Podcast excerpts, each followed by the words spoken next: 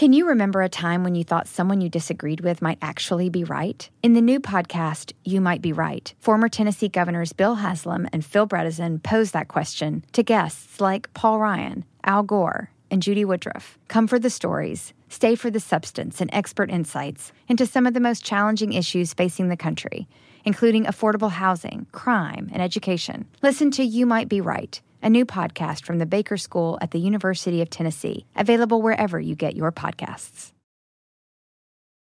You're listening to a podcast from Washington Post Live, bringing the Post's newsroom to life on stage. Washington Post Live's first look offers a smart, inside take on the day's politics. In this episode, host Jonathan Capehart sits down with Ishan Tharoor, EJ Dionne, and Charles Lane to discuss President Biden's pledge to donate millions of vaccine doses, the G7 summit, and a new bipartisan infrastructure proposal. Let's listen. Good morning. I'm Jonathan Capehart, opinion writer for the Washington Post. Welcome to First Look, Washington Post Live's one-stop shop for news and analysis. And with President Biden on his fir- on the first leg of his foreign first foreign trip as president of the United States, let's start things off with Washington Post foreign affairs columnist Ishan Tharoor. Ishan, it's been a long time. Great to see you. Welcome to First Look. Great to be with you. Thanks for having me, Jonathan. All right. The president and um, Prime Minister Boris Johnson uh, signed a renewed version of the Atlantic Charter, which was first signed by FDR and Winston Churchill at the dawn of World War II. Talk about the significance of that. Right. It, it's a heavily symbolic gesture. This is not some kind of major treaty that they're inking. The 1941 uh, Atlantic Charter was a sort of document of understanding between two World War II allies that went on to undergird how sort of the uh, the principles beneath uh, NATO and the, the Western Transatlantic Military Alliance in the decades to come. 80 years since then, uh, Biden and Johnson are, are sort of signing on to it again. They're renewing it in some way uh, and updating it uh, to, to address other issues like cyber cybersecurity, climate change, and the other grab bag of issues that we've been talking about as Biden kind of wheels around and tries to, to tackle uh, some of the thorny challenges on the world stage now.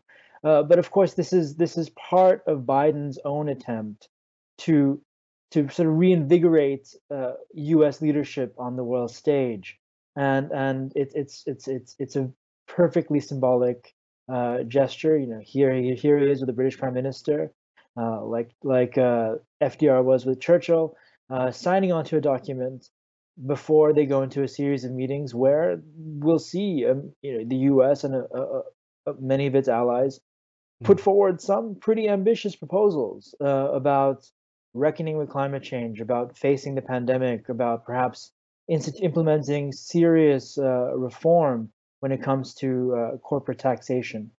So this is this is an indication that Biden is is is trying to really up the ante a bit. Right. You know, but before he took off on that trip, he wrote an op-ed for the Washington Post where he wrote, quote, this trip is about realizing America's renewed commitment to our allies and partners and demonstrating the capacity of democracies to both meet the challenges and deter the threats of this new age.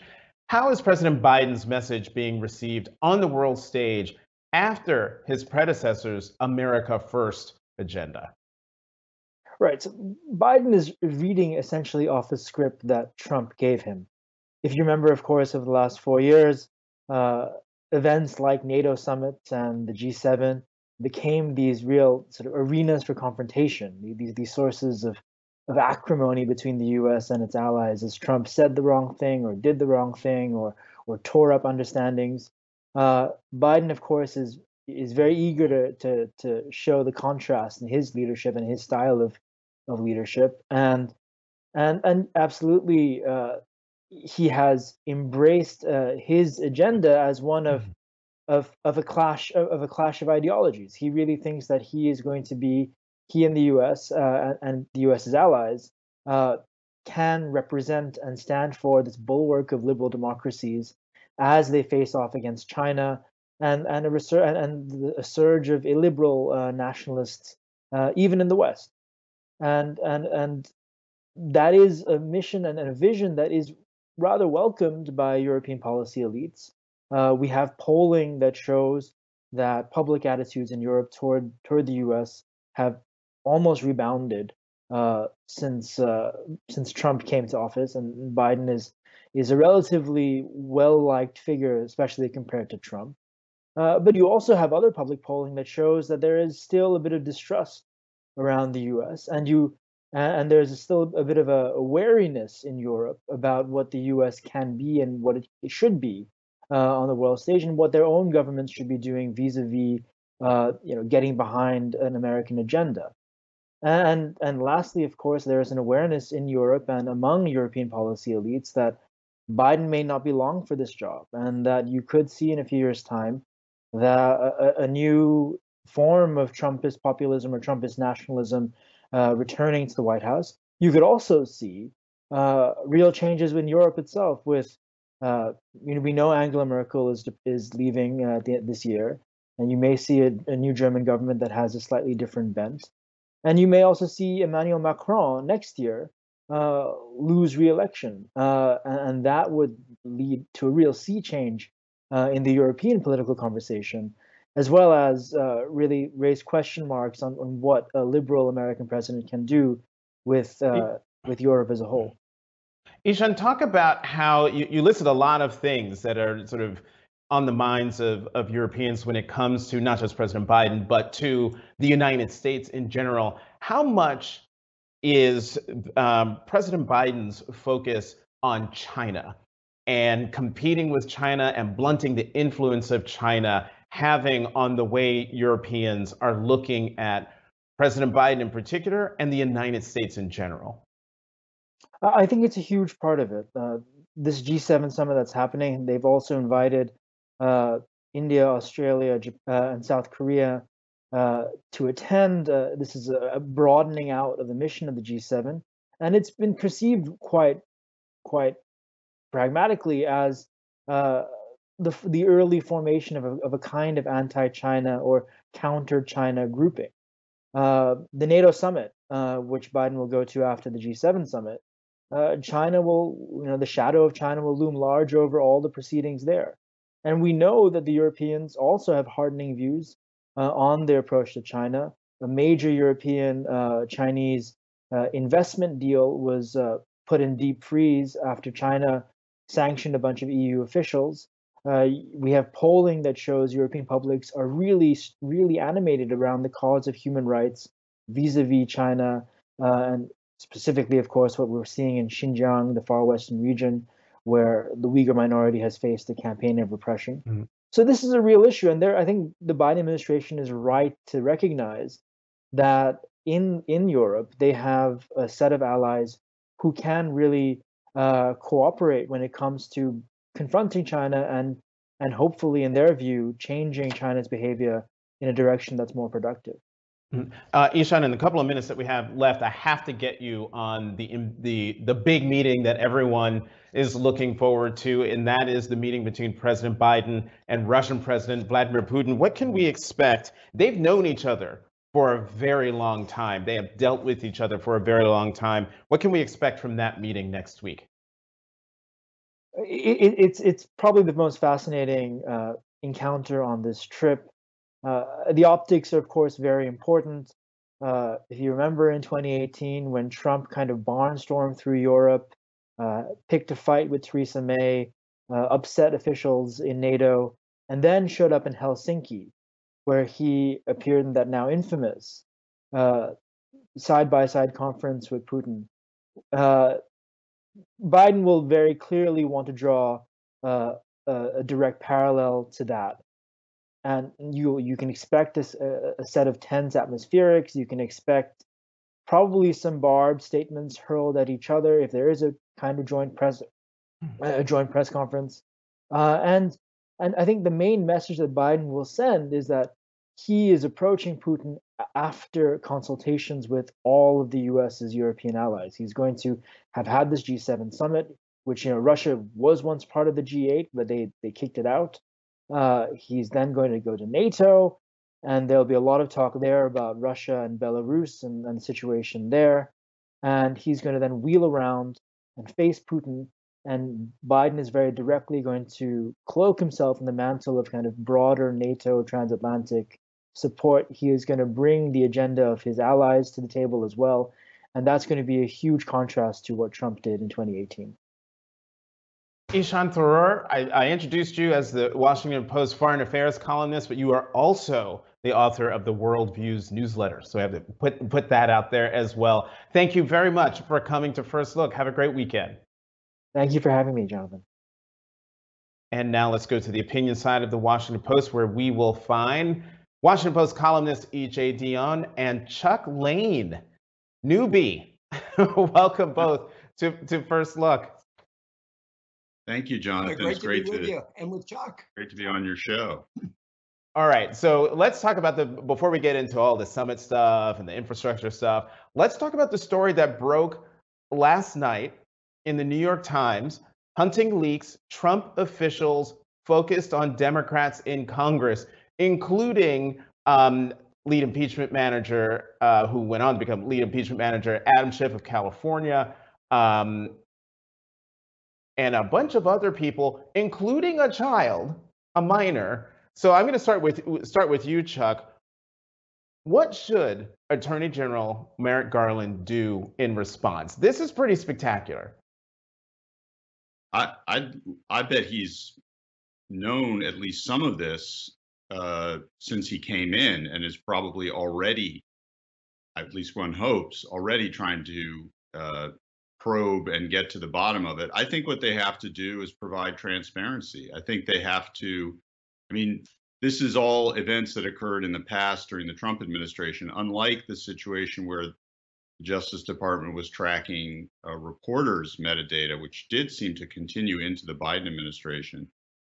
Uh, this is one that's all in the past. And it would seem to me that part of the big mission of the Biden administration generally was to restore faith in the impartiality of the Justice Department and to show that it wasn't going to be used for partisan reasons. And I think they have to lay bare everything that happened here and why. And if there's any accountability to be administered, they have to they have to pursue that too. Mm-hmm. EJ, correct me if I'm wrong or if I'm being uh, hyperbolic in my own in my own mind. But this seems never, like an incredible never. abuse. this seems like an incredible abuse of power. Uh, it is. Um, you know, we. It's not just a normal leak investigation. We've had normal leak investigations. This really looks like Trump, uh, uh, through his Justice Department, was targeting some of his toughest critics, the people who were asking the toughest questions of him in Congress uh, particularly Adam Schiff, also Eric Swalwell. Um, and so, yes, this is a big abuse. Uh, and I agree with Chuck, obviously, on transparency.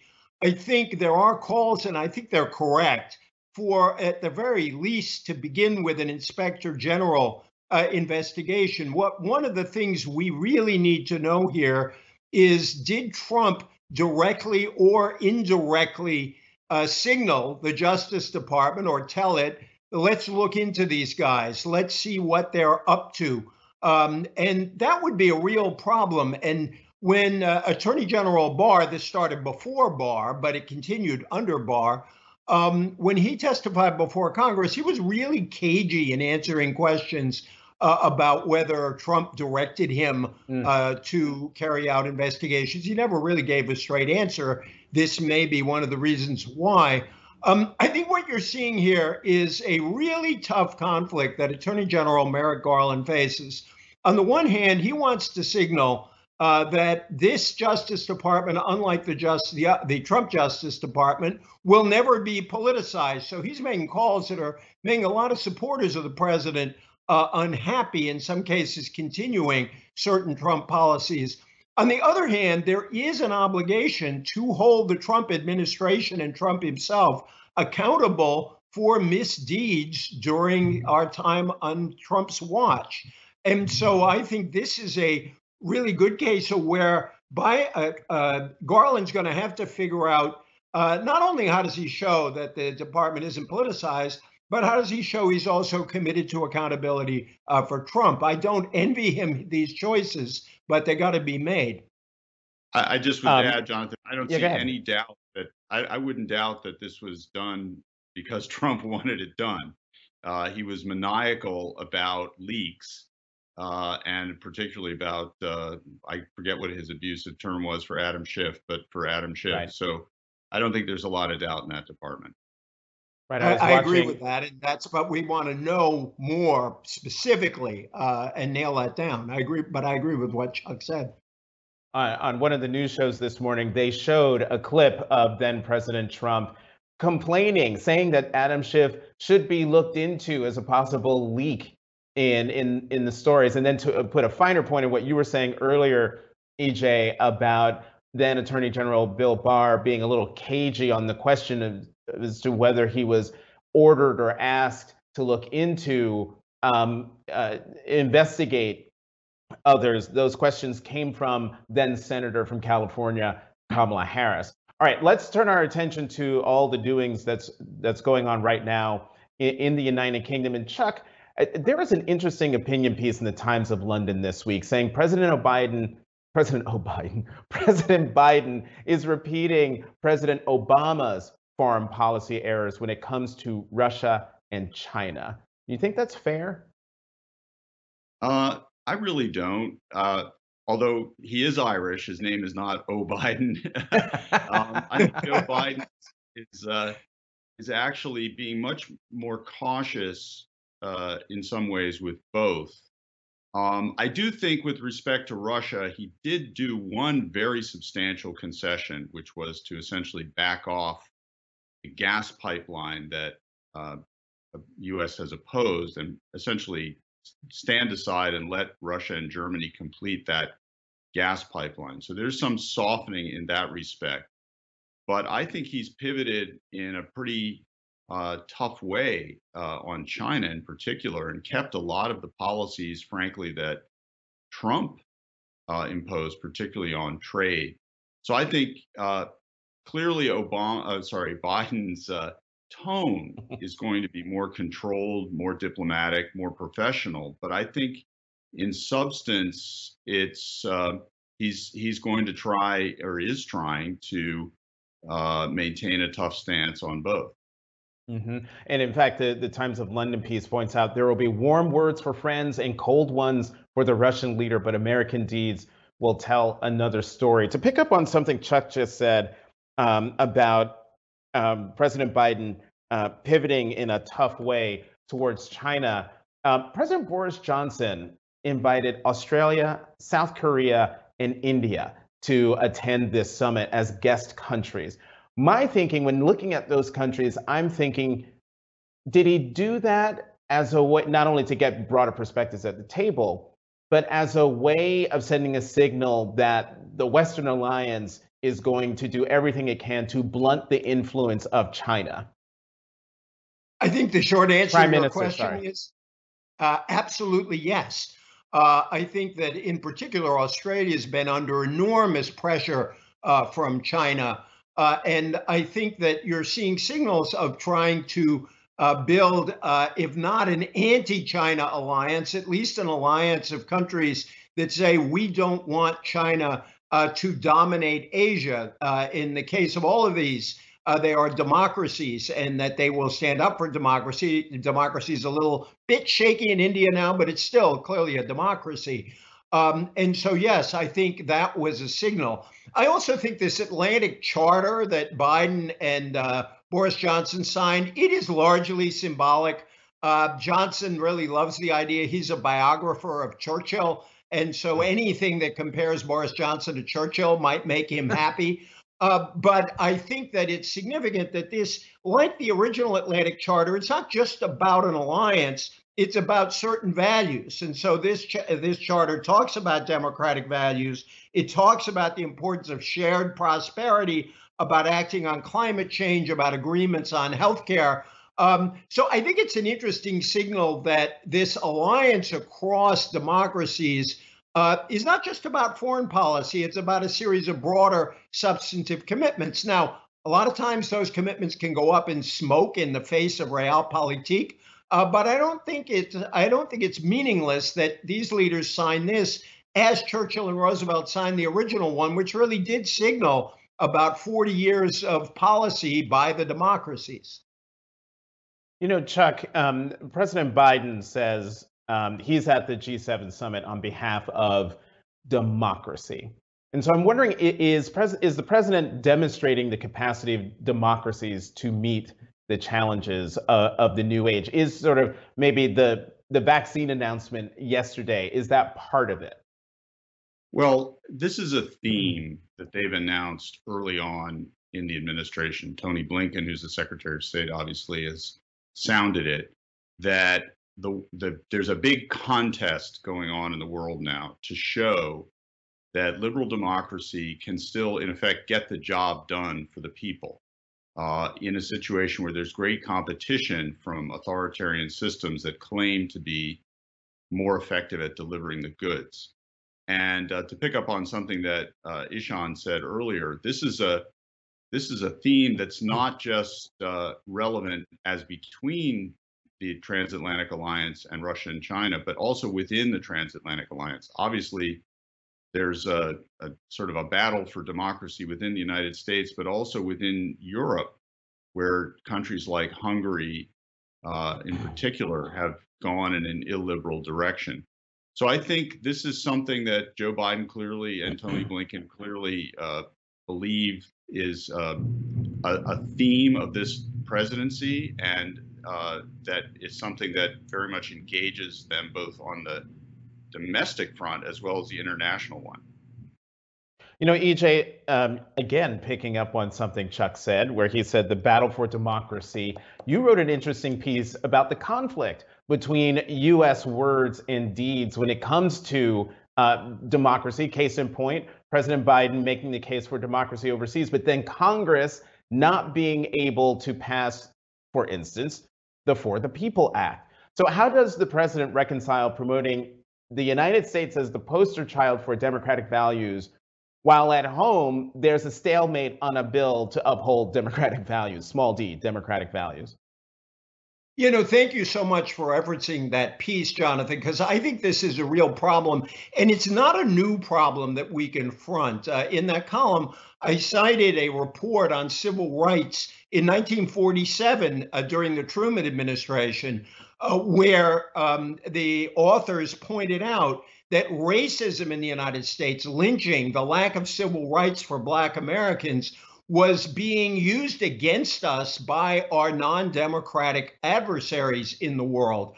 Uh, and it's certainly going to be the case that if some of these measures stand, you know, the most egregious in some ways is letting political bodies put aside honest counts of votes in elections, you know, as well as absurd things like you can't bring water to people waiting in line to vote, um, that this hurts us in the world as we fight uh, for uh, democracy. And I said that, you know, Joe Manchin has said he doesn't want to lift the filibuster, and at the moment he's against the For the People Act. And I argued that, look, Joe Manchin, I would assume, would love to be called a Harry Truman Democrat and that he might go back and look at that old report in the Truman years. Uh, if we're going to stand up for democracy in the world, as a couple of diplomats I spoke with who really love the United States said, if we're going to do that, then we have to walk the walk ourselves. Uh, and so I hope Biden, when he comes back uh, from this trip, says, we want to be for democracy in word, but we also want to be for democracy in deed. Uh, Chuck, I want to pick up on um, something you said in an earlier answer, but it gets to this whole Trumpism versus Bidenism that you wrote in a uh, in a column last month about how much has not changed from the Trump administration, Trump agenda to the Biden agenda so far. You mentioned um, sort of the stance towards China as an example of that. What exa- exactly are the similarities between Biden and Trump on policy? Well, in the foreign arena, uh, I, I, I would argue that probably the biggest similarity is Afghanistan. And this, of course, is an important issue with the transatlantic allies. We have a lot of troops over there. We Americans tend to forget that, but there's a substantial component of Canadian, European, and other troops assisting the United States. And so Trump was constantly agitating to pull out, uh, cut our losses, and get out of Afghanistan and claim credit for ending the forever war, as he called it. Uh, and Joe Biden has done it. Um, there was no disagreement. Uh, it's kind of an unacknowledged agreement, but there was an agreement on those two. And I think that's the kind of thing that our allies and indeed adversaries around the world focus on very clearly because it shows where the broad drift of American opinion, regardless of party, might be heading. And it's a strong signal that the United States felt that it had overcommitted to the Middle East and the greater Middle East and the issue of terrorism and wants to rebalance. The trick will be, and it's going to be hard, achieving this pullout without the collapse of Afghanistan, which a lot of people are afraid of, which in turn could send a very bad signal of American weakness. So I think I think Joe Biden uh, has the opportunity to show that unlike Trump, he is not just cutting and running and abandoning Afghanistan, but withdrawing troops under circumstances where the U.S. has a plan to keep the country stable after it's gone. Um, let's turn our attention stateside and talk about infrastructure because last night or late yesterday, a bipartisan group of senators reached a nearly $1 trillion, about $974 billion five year deal on, on infrastructure and an infrastructure bill that's more than half of what the president initially proposed. This is for both of you. I'm going to start with you, EJ. Should Democrats get on board with the compromise? I think the answer is it depends. Uh, first of all, it depends on knowing more about the plan. Uh, I think there are sort of a series of tensions here that arise because Democrats have only 50 seats in the Senate and not 60. There's a substantive conflict between two of Biden's promises one, to do really big things, the other, to create a bipartisan atmosphere where you can find deals. Guess what? Bipartisanship gets in the way of a bigger plan, and that's the problem. Second is tactical which is I think Democrats would jump on this deal if it were the precondition of moderate Democrats, uh, particularly Joe Manchin, uh, Chris, Kyrsten Sinema, agreeing to a second deal where they would provide 50 votes to pass a Democrats only deal. If their price to provide a bigger deal is to agree to some sort of smaller bipartisan deal first, I think that the two could go together. And I think there's a lot of discussion of that. But there's a lot of concern among, uh, you know, we say progressive Democrats, but it's a broad group of Democrats who care about climate that, for in particular, uh, Biden's climate promises will go overboard uh, if in a compromise. And lastly, uh, Biden really doesn't want to break that promise that he made that he wouldn't raise taxes on people earning under 400,000 a year.